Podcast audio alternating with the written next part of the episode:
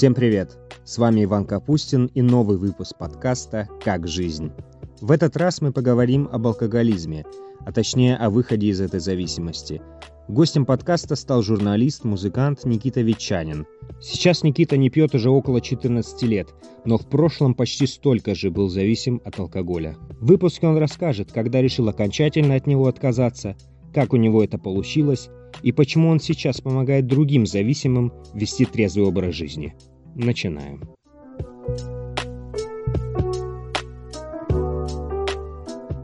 Родственники, которые начинают тревожиться, им надо прежде всего унять свою тревогу по поводу судьбы их ближнего, там, сынка, который пьет. Тогда есть громадные шансы, что он выйдет колоссальные. Пьяница, он считает, что все пьют. У него такой круг общения. Пьянство для человека, который в нем находится, является нормальным состоянием. Более того, это состояние, которое он больше всего любит. В одиночку, по-моему, победить совершенно невозможно. Очень многие мамы, жены, родители, сестры, братья, там, они не понимают, почему человек вдруг начинает меняться.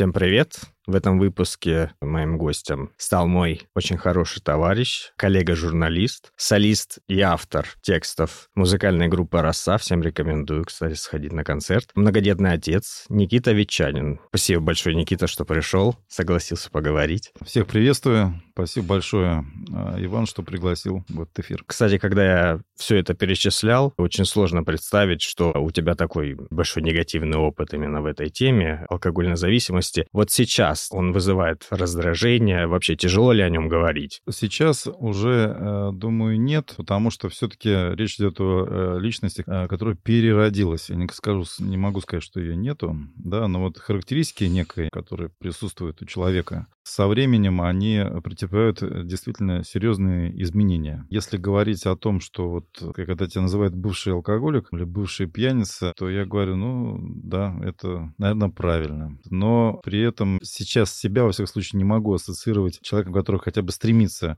получить то состояние, от которого когда-то с большим усилием э, ушел, слава богу.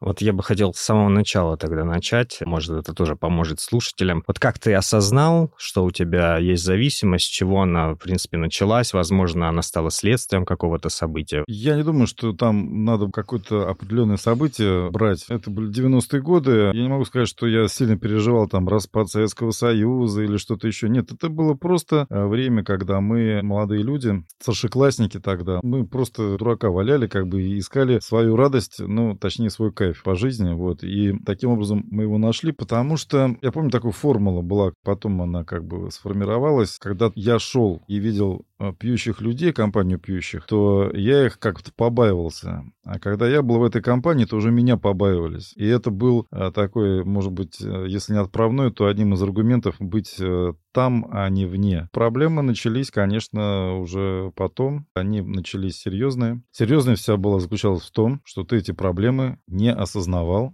а когда осознал, не захотел принимать. Сколько продолжалась твоя зависимость? Как говорится, историки спорят. В моем случае, я думаю, что это лет 13, 13 лет, да. Ты не хотел бросать или уже не мог? Вот на такой мысли себя ловил? Не остановился, да. например, раньше и так далее? Там действительно случилось некое событие, которое меня довольно сильно качнуло. Точнее, так качнуло мою семью, которая просто сказала, что дальше так не, не может происходить. Это совершенно безобразная э, вещь была. Там была связана с тем, что я толкнул свою бабушку. Она упала, скорая приезжала. Ну, в общем, это был вообще мрак безумный для меня, и, ну, вообще для любого нормального человека, вот. И при этом я этот сам момент, когда я толкал, я его, честно говоря, не помнил. Вроде бы можно сказать, что вот не помню, это не я. На самом деле не так, потому что все равно человек любой, вводя себя в какое-то определенное состояние, он все равно так или иначе отвечает за то, что он себя впускает, чтобы впасть в то или иное состояние. Тогда, естественно, я такой заумный не был. Мне казалось, что ну случилось и случилось и пройдет. А вот родители, там мама в частности, она сказала, что если будет еще раз, то тогда мы тебя отселяем из квартиры. Тогда так жили вместе а, с бабушкой, там мама была через дорогу, как uh-huh. бы, да. Отчим мой, он врач по профессии. Он сказал, в следующий раз, если ты не остановишься, он обязательно будет. Вот я тебе, говорит, гарантирую просто. Не потому, что я тебя там не люблю или там, потому что ты такой дурак. Это просто такой вот, ты попал, короче, да. Не знал, что делать, вот мне было это неприятно. Ну, и мы решили, семья воцерковленная, духовник, отец Вячеслав Резников такой в Тарасовке служил, сейчас уже он почил. Он нашел некую структуру, да, при церкви это были православные семейные клубы трезвости, они так официально называются, мы их между собой называли и называем, собственно говоря, общинки трезвости, общины трезвости. Я туда поехал, это было тогда в селе Ромашка в Никольском храме, я решил там на два месяца зависнуть, чтобы успокоить родственников и начать, как я тогда формулировал себе, нормально жить. Пьянство для человека, который в нем находится, является нормальным состоянием. Более того, это состояние, которое он больше всего любит. Поэтому все апелляции к здравому смыслу или там нормальные отношения э, этому человеку практически недоступны. Потому что человек, он любит вот этот вот свой кайф настолько, что даже, во-первых, не осознает, что он его любит больше там мамы, детей, жены там, или если она есть, больше какой-то девушки, с которой тебя отношения. То есть вот все вот эти вот вещи, они абсолютно заслоняются полностью. Причем я это говорю не только про себя, а еще говорю и про тех людей, которые приходят сейчас вот в эти семейные клубы трезвости. Я не ради рекламы это говорю, потому что это, так сказать, бесплатные вещи. Вот э, там беседы еженедельно ведутся. Ну и потому что довольно давно, уже 12 лет назад или 13 даже лет назад, меня вот благословили на то, чтобы быть ведущим одного из этих семейных клубов трезвости. Вот с тех пор, так сказать, получается это делать. Вот. Поэтому я многих видел, и один и тот же вопрос. Люди не понимают, почему они не могут, э, так сказать, бросить страшные вещи. Вот наркотики быстрая смерть, как говорили, да, пьянство долгое. Но все равно одно и то же. Люди все равно пока не поймут, что ты не можешь ничего, кроме этого, ничего выше, притягательнее нету, вот никакого тормоза не будет. И вот я тогда приехал, я там просто увидел людей, которые шли в том же направлении. Мне потрясло, что эти люди, я-то считал себя, что я, в общем-то, неплохо, так сказать, выгляжу, и вообще такой, как бы, клевый парень. Хоть и пью много, но вообще клевый. Я приехал, я видел, что там люди, которые собрались, они лучше выглядят и как-то интереснее. Uh-huh. Вот. Мне это очень не понравилось. И я как-то захотел с этим пообщаться. Ну и так вот до сих пор, видите, как вот. До сих пор общаюсь. За это время воцерковился, в общем, за это время там и женился, и уже вот четверо детей. Слава богу, очень серьезная там должность по работе в парламентской газете. И ты уже перечислил в начале, что, в общем, там есть еще некоторые вещи, которые требуют определенных обязательств и усилий. Вот так вот как-то наладилось все вот, с Божьей помощью.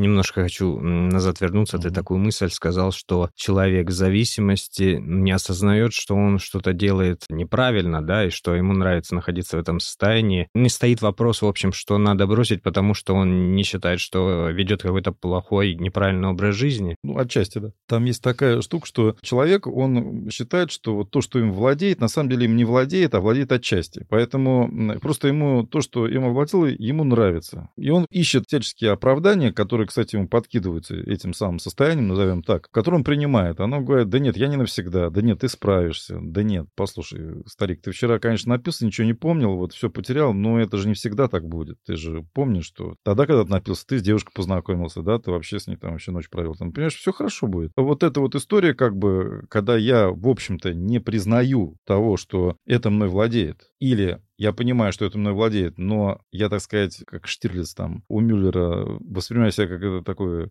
разведчик, который скоро-скоро наши победят, понимаете, вот, но Понятно, что все это мечтания какие-то. Вот есть такое, такая фраза у апостола Павла. «Все мне позволено, но не все мне полезно. Все мне позволено, но ничто не должно обладать мною». Вот это, в принципе, такая формула совершенно универсальная для того, чтобы себя проверить на а, ту или иную зависимость. Ты совершенно точно понимаешь, от чего ты зависим, от чего ты не зависим. Все мне дозволено, но ничто не должно обладать мною. Если тобой это обладает, у тебя портится настроение, например, когда этого нету. Ты не можешь общаться с людьми, если ты не в этом состоянии состоянии, как бы, да, или общаешься как-то, ну, деструктивно совсем. Ну, в общем, вот такая вот история. Читайте Новый Завет, там много полезных вещей. Человек захотел, понял, что у него зависимость алкогольная, захотел от нее избавиться. Есть ли, может, какой-то алгоритм действий, как не срываться, особенно если ты один на один, например, живешь один в квартире, приходишь, и ты один на один со своими мыслями, со своей зависимостью? Я не знаю, я скажу про себя. Да, в общем-то, да, да. здесь есть э, вопрос. В одиночку, по-моему, победить совершенно невозможно.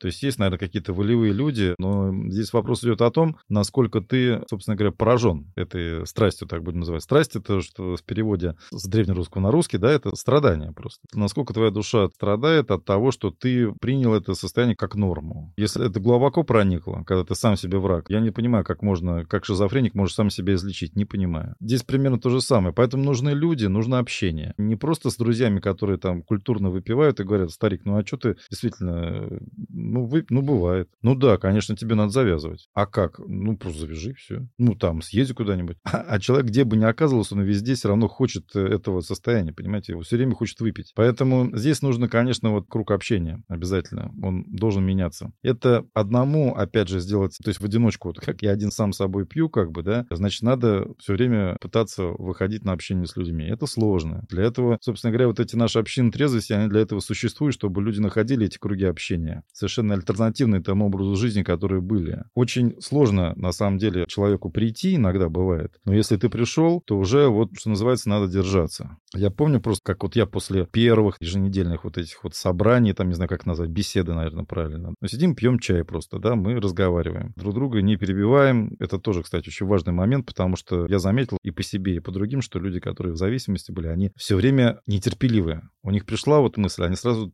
начинают ее кричать а дослушать не могут. С чем-то не согласны, не могут держаться. Ведущий, вот которым я в том числе являюсь, говорит во время беседы, говорит, да подождите, запомните, потом скажете. Сколько раз такое было, что когда уже дослушал человека до конца, человек, который хотел перебить, он говорит, спорный момент мы, мы сняли. Это тоже элемент трезвого отношения к действительности. Понимаешь, какая штука? Очень многие мамы, жены, родители, сестры, братья, там, они не понимают, почему человек вдруг начинает меняться. Он был хороший хороший, он был нормальный, и вообще он остается ведь нормальным где-то в глубине души. Но вот это состояние перерождения, в котором он... Это я, но не я. А когда оно глубоко в себе сидит, что это я уже со знаком минус, такой темный я, понимаешь? Просто, чтобы привести пример такого состояния, мы попали в аварию, у нас была авария, очень дикая такая авария, мы в пятером были в машине, ехали из Лобни в Москву ночью с какой-то пьянки очередной, это было давно уже, в начале 2000-х. И, значит, мы ехали в пятером, и вот мы налетели так там на заградительный барьер,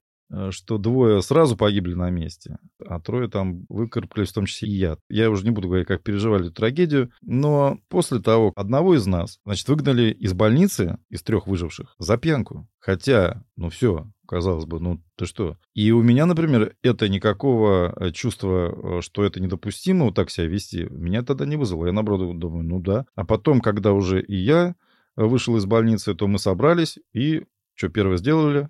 Мы выпили. И потом еще раз выпили, и потом еще раз. И вот неделю мы пили, или сколько там, не помню уже. Врачи при этом ну, на полном серьезе говорили, ребята, не надо дергать тигра за усы. Выпейте, станете дураками. Но я так про себя подумал, думаю, мы тогда и были ими. Слабоумными, точнее. Вот не дураками. Дураками это в русских сказках это человек такой богом отмеченный. А мы были такие вот слабоумные, знаешь, дебилы. Ну, в общем, так, есть хорошее слово. Глава МИД его даже иногда произносит.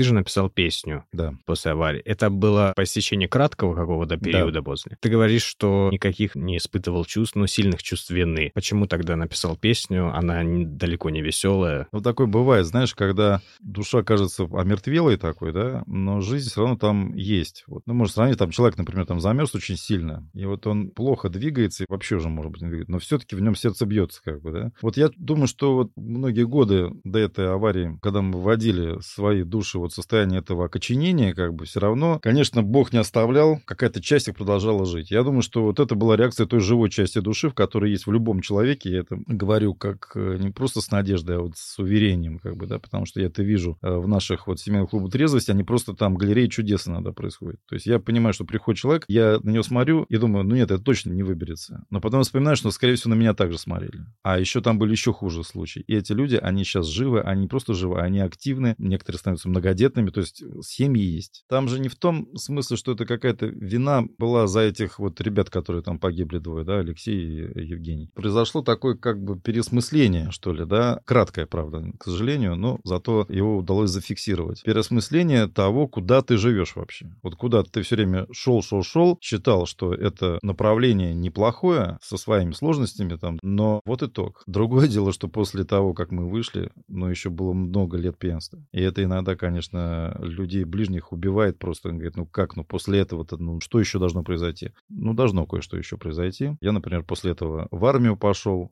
два года там отслужил, а потом опять пил, а потом еще там, вот я сказал, уже было событие с бабушкой, с бабушкой mm. да. Вот это стало точка отсчета как бы трезвости. А казалось бы, вот бабушка, а вот авария. Там две смерти, здесь, значит, так сказать, да, неприятно, но все-таки. Возвращаясь немножко к другой теме, как все-таки тебе удалось э, не срываться, когда ты встал вот на этот путь отказа от зависимости? Тоже, как я понимаю, во многом помогло общение э, с такими же людьми, которые выходят из нее. Да, безусловно. Я вообще считаю, что это общение, оно э, является ключом к тому, чтобы человек, я так говорил так пафосно, переродился, да, но чтобы он перестал безобразничать и стал образовываться уже как личность, понимаете, нормальная, не деструктивная, не разрушительная. Понимаете, любой человек, который в стрессе находится, он считает, что он, ну что вы меня трогаете, я живу как хочу, ничего подобного. А за ним такой шлейф идет ядовитый, вокруг него он разбрасывает столько всего, он сам этого не понимает, потому что зациклен на себе. А что он отравляет управляет жизнь совершенно э, близких людей, ему это неведомо. Но это неведение, оно, э, так сказать, э, добровольное. А здесь было общение наоборот. Люди, которые приходили, что привлекало в этих людях, это то, что они в общинах да, наших, это были либо близкие людей, которые страдали алкоголизмом или наркоманией, либо сами. Что здесь было ключевое? Люди сожалели о том, что они так долго жили не туда. И вот это сожаление, изменение совершенно вот вектора жизни с себя любимого на то, чтобы возродить в себе хорошее, для того, чтобы не, опять стать на пьедестал там, да, а для того, чтобы помочь другим, каким-то образом что-то отдать, это вообще завораживало, конечно, потому что ты, это было очень новое. И я чувствовал, ну, то невозможно было не почувствовать, если ты, конечно, не мертвый еще, то ты должен почувствовать доброжелательность, просто ты не можешь ее не воспринять. Она исцеляет исцеляет. Вот, как говорят, любовь исцеляет, а доброжелательность, как начало любви, она исцеляет, то есть из многих каких-то частей делает тебя целым, единым, исцеляет. Конечно, второй момент, без которого я бы вообще не знаю, куда бы пошел, это вот церковление, так называемое, когда ты начинаешь участвовать в литургической жизни, когда ты ходишь в храм, когда ты пытаешься исповедоваться, причащаться, когда ты стремишься понять вообще, а как здесь это пространство Божье, а в чем оно заключается. И потом ты уже понимаешь, что на самом деле православие это не, это не догмы, это не только вот это некий, так сказать, в кавычках партийный принцип. Все там наклонили голову, платки надели, все, давай, пошли. Э, кланяемся, кланяемся, кланяемся. Нет, это глубочайшее какой-то уровень психологии. Просто приведу пример один. Человек даже не понимает, что есть три источника мысли. Это в первую очередь Бог, это его сопротивник дьявол, и это сам человек, что самое интересное. Угу. Научиться их различать — это величайшая мудрость. Когда это происходит, конечно, ты э, уже думаешь, а вот мне пришла мысль выпить. От кого она? Ну, явно что-то как-то... Если ты не знаешь, говоришь, ну, пришла, значит, мое. Ну, значит, надо реализовать. Угу. Ну, все. А что а чё анализировать-то? Нечего анализировать. Значит, хочется, давай. И ты потихонечку начинаешь жить инстинктами и превращаешься в животное. Нормально. Звереешь там. Адекватность по отношению к внутренним и внешним процессам является трезвостью, а не только отказ от допингов. В этом, конечно, большая школа, и наши семейный клуб трезвости, они стараются быть какой-то ступенькой в этой школе.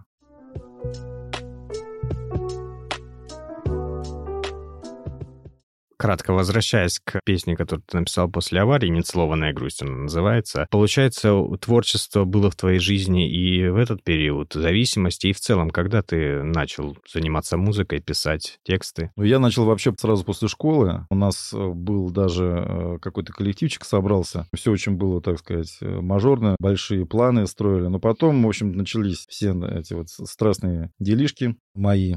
И группа рассыпалась, и я надолго как-то ушел творчества не было, а было вот гитара там на лавке или там на кухне, или в спальне, там, неважно. Господь талантом вроде как не обделил здесь, и поэтому это был мой входной билет за стол. Или там компании какой-то, или в постель что-то вообще там. Я это активно использовал. А вот когда началось вот то творчество, которое сейчас имеет место быть, это интересный момент. Вот ты вспомнил несловную грусть, я подумал, да, вот э, действительно, это же был такой отклик, то есть какой-то сигнал Богом был дан. Это был сигнал, но я тогда, конечно, не задумывался ни о каких профессиональных вещах, ни о каких записях альбомов, которые сейчас происходят там, да. А вот э, уже когда я пришел в Ромашково, спустя год-полтора появилась первая песня «Тихий ангел», которая была в аранжировке. Кто-то говорит, получилось, кто-то нет, но во всяком случае мы э, сделали, даже клип сняли. В общем, там Бог стал отсыпать полной ложкой своей помощи там, где ее вообще, может быть, никогда и не должно было быть. Это, наверное, каждый переживает, кто выходит из страсти, то есть делает что-то угодное Богу. Я так вот упоминаю все время там Бог, Божье там, не потому, что я там чувствую себя там каким-то протестантским проповедником, а именно потому, что, ну, во-первых, я православный, да, человек, э, православный христианин, вот, а только потому, что действительно я не знаю, как это еще заменить, потому что по-другому объясни все, что происходило в моей жизни, те вещи, которые необъяснимы с точки зрения просто логики светской, мирской. Они необъяснимы. Не должно было это происходить, потому что на это не было ни ресурсов, не было ни желания, ни людей, которые хотели помогать. И все это вдруг стало происходить. Я уже давно довольно в храме, я еще звонарем тружусь в храме девяти мучеников физических в Москве. И я понимаю, что вот это вдруг, случайно, это вот, э, как там, есть шутка такая, это псевдоним Бога, да? А на твой взгляд, в принципе, искусство и зависимость, вот в том числе алкогольная, могут сосуществовать в человеке? Многие сейчас помнят, где она сосуществовала, в общем-то. На выходе, конечно, все-таки я думаю, что это несовместимо, потому что творческий процесс, в принципе, на мой взгляд, он должен быть все-таки чистый от э, примесей вот этих вот э, рогатых. Но это мое ощущение, да. Кто-то, наоборот, напьется и начинает тексты строчить, вводя себя в определенное состояние. То есть, куда направлена стрелочка? Вверх идем, в гору, но туда не очень много народу идет или катимся с горки вниз. Туда больше идут. Мне вот по нраву, что ли, стрелочка вверх.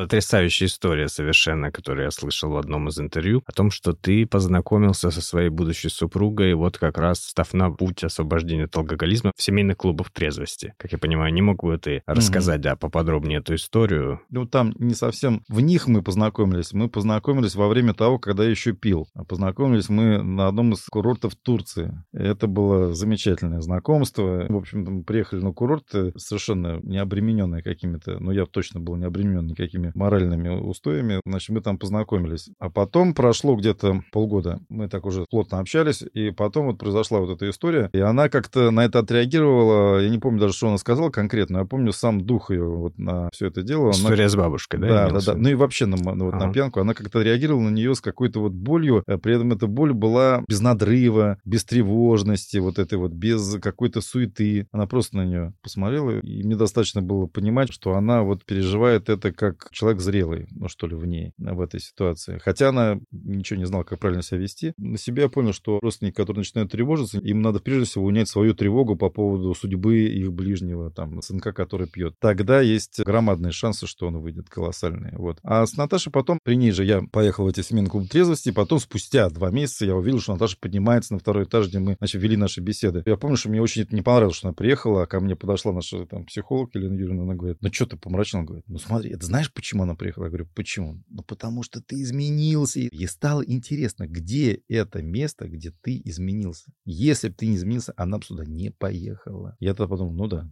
Ладно, хорошо.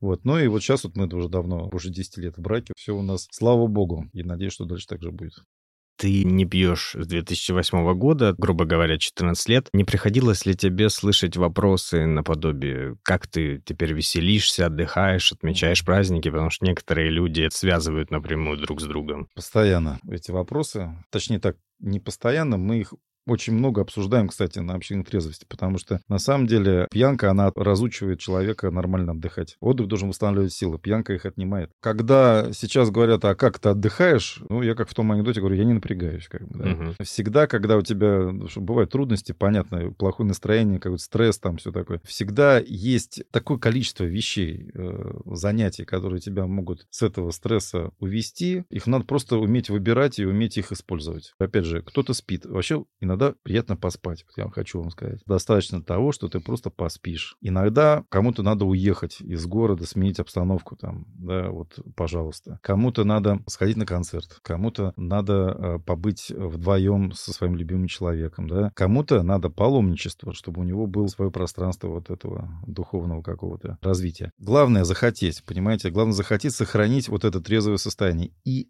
куча, куча всяких инструментов для отдыха откроется. Но я могу сказать, что вот у нас, например, очень интересно рвать шаблоны. Когда, например, у нас свадьба с женой, она была трезвая. Ну, какая трезвая свадьба, говорили нам. Вы хотите обидеть гостей, что ли? И мы решили так, что тот, кто хочет, тот закажет там в ресторане, а кто не хочет, ну, мы сами не выставляем. И вот только один стол заказывал. А было 150 человек, минуточку. Ну, там, может, не 150, за 100 было точно. Или там трезвые шашлыки. В общинах наших трезвость это уже оскомин набил эту историю, что трезвые шашлыки для многих это как соленый сахар, понимаете? Это нонсенс. Зачем тогда шашлыки, если они трезвые? При этом это уже потом преображалось и вырастало в какие-то спортивные игры, там, концерты на полянке, караоды с детьми там и так далее. То есть это уже было, приезжало очень много народу, все трезвые, себе обустроили отдых, повеселились, попели песни, поели вкусно, столы там поставили, потом все собрали, уехали, все. Совершенно совершенно четко помню, что первый раз, когда я приехал оттуда, у меня было ощущение вот этой усталости, да, но она была приятная. И я уже на следующий, это было воскресенье, на следующий день я пошел на работу с вдохновением пошел, да. И с детскими праздниками также. Вот день рождения там у ребенка два или три года, а это повод для застолья какого-то большого. Я не знаю, у нас сменилось сейчас круг общения, вот у нас э, с женой Натальей нашей. У нас вообще не возникает неудобных ситуаций, когда, например, стоит алкоголь там на столе, а мы вроде как не пьем. Мы уже приходим туда, где его нету. Никто и, так сказать, не настаивает на нем. Все это устраивается. Вы знаете, то, что нам кажется невозможным, вот опять скажу, Богу возможно. Мы считаем, что мы этого никогда не сделаем, но мы не сможем там в пьющем обществе, как я тогда считал, сплошь пьющим. Потому что пьяница, он считает, что все пьют. У него такой круг общения. Что мы не сможем найти свои круги общения, где мы себя чувствовали нормальными, неущербными. А потом оказалось, что это жутко интересно. Намного интереснее, чем я пойду просто тупо напьюсь на каком-нибудь банкете детском. И потом буду вспоминать, что вчера было. Раньше ты стремился к кайфу, а теперь стремишься к радости. Кайф я получаю по собственному желанию. Я хочу, и это кайф. А радость — это итог того, что ты отдал что-то своим трудом. Это вообще разные вещи. И многие их путают. А мне кажется, их надо разделять.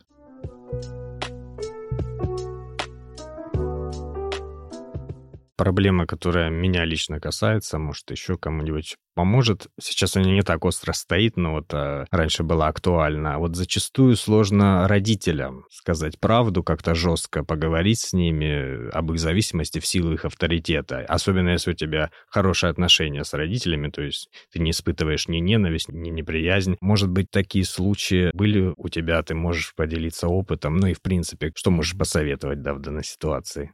Слушай, ну у меня такие случаи постоянные. У нас просто вот эти беседы в семейном клубе трезвости, они проходят еженедельно. Приходит человек, который мне в отцы годится там. Ну что, я его буду поучать, что он неправильно живет, потому что он пьет? Нет, конечно. Во-первых, ты пытаешься разобраться, войти в ситуацию. Ты не можешь ее понять, если ты к нему доброжелательно не относишься. Первое, если вы раздражает вас эта а, страстишка, вашей папе или вашей маме, там, да, то не разговаривайте с ней об этом. Без толку. Без толку. Поймайте, когда хотя бы вы спокойно будете. Великая мудрость. Разделяй грех, то есть ошибочное поведение, и грешника, то есть тот, который ошибается. Пьянку и пьяницу, как человека, как личность, надо, конечно, разделять. Пьянство ненавидит, пьяницу любят. Если это понять, вы, наоборот, будете с ним говорить об этом, потому что вы к нему хорошо относитесь. А если вы плохо к нему относитесь, вам будет трудно об этом говорить. Ты говорил о том, что возглавляешь один из клубов трезвости в Москве. Как это отражается на твоей собственной жизни, свободном времени, моральном состоянии? Ведь ты, по сути, постоянно погружаешься в проблемы других людей, если я правильно понимаю. То есть они с тобой делятся, спрашивают советов. Во-первых, эти люди делятся не с тем, чтобы тебя придавить этим проблемам. У нас вообще неправильное отношение к тому, что как рассказывать о своих э, бедах. Многие их просто замалчивают и говорят, ну что я тебе буду грузить? Угу.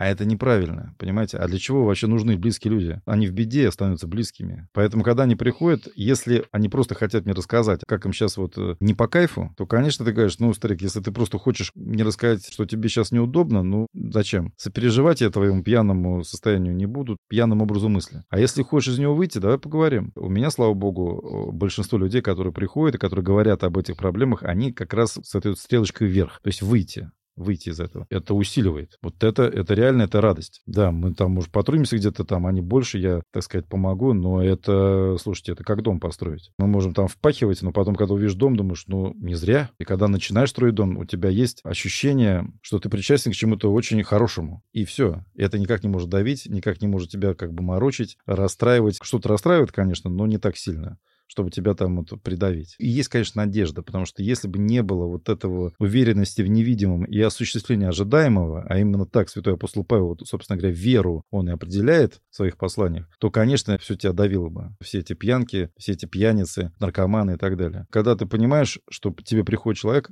на котором просто уже не один крест поставили, а там в пору три ставить или четыре. И вдруг он восстанавливается. У нас таких случаев было много.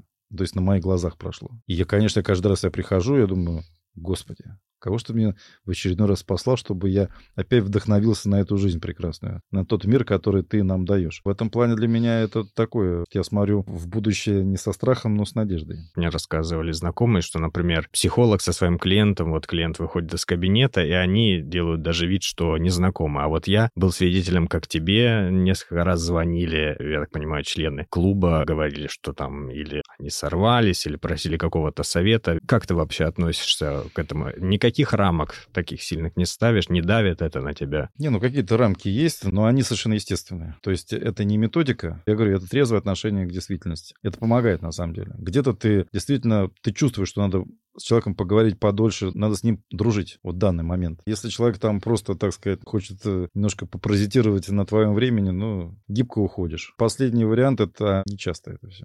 Ну, правда, не часто такие вещи происходят. Потому что, как правило, действительно, люди, они нуждаются в поддержке именно для того, чтобы преодолеть что-то. Понимаете, вот 2П. Правило двух П я себе вывел. Когда человек выходит из пьянки или какой-то другой страсти. Это преодоление и преображение. Вот преодоление — это сложно. Преображение — это прекрасно. Ради этого стоит терпеть все эти преодоления и разговоры. А что касается психологов, я не являюсь профессиональным психологом. Вот хотя мы проходим определенную школу ведущих, и у нас есть на то сертификаты, все это в легальном правовом поле. У нас серьезные есть люди, которые нас обучают, профессионалы, психологи, психиатры, они читают эти курсы. Все-таки отнести в таким классическим психологам, тем более, что психиатром я себя не могу. Наверное, ни один ведущий к себе к ним не отнесет. Это другая форма работы совершенно. И заключительный вопрос. В чем заключается твоя работа в клубах с зависимым человеком? Есть ли какой-то, может, алгоритм действия, упражнений или всегда индивидуально зависит от того, с кем ты общаешься, кому помогаешь? У нас, пардон, и отпечатки отпечатки пальцев не совпадают, не говоря уже о том, что судьбы какие-то, которые приходят. И, конечно, ты стараешься,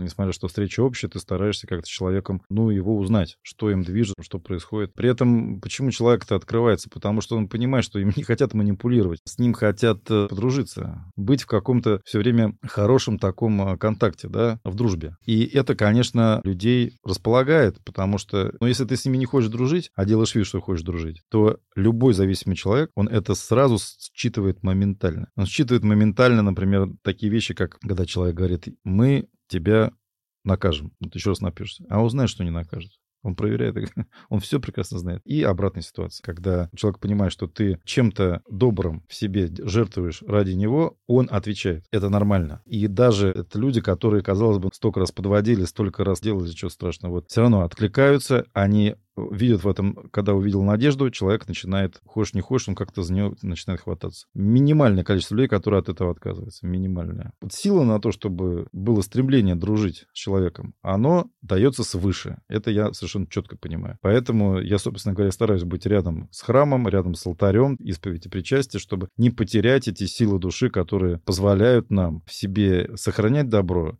и даже приумножать его, для того, чтобы поделиться с другими. А для чего тогда еще жить-то, собственно? Жить-то без этого и неинтересно.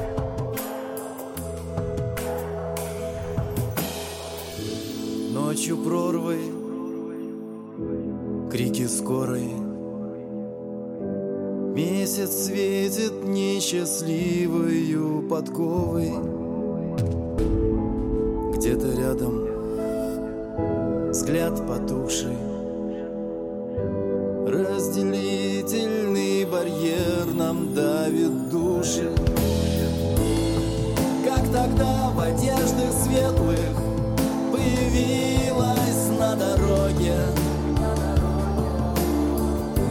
Нецелованная грусть. Мы молчали, мы так ждали. Она сказала прямо Я другой теперь вернусь И взяла двоих с собою Понесла их над землею Королеве Что прозвали все судьбою. Что ж ты плачешь? Да, иначе. Все сложилось вопреки слепой удаче. Так бывает наши сроки. Жизнь решила преподать свои уроки.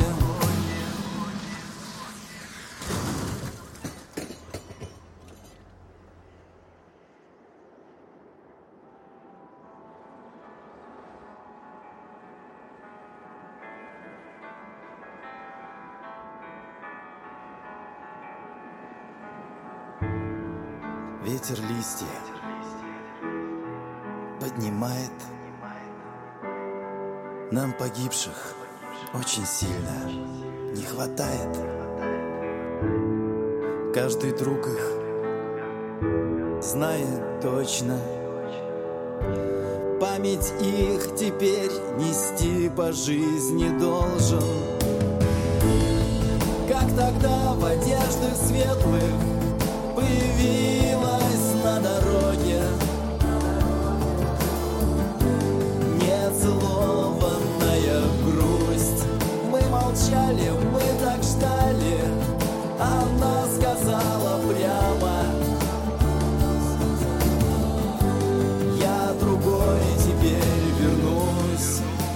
взяла двоих с собою Понесла их над землею королеве, что прозвали все судьбою.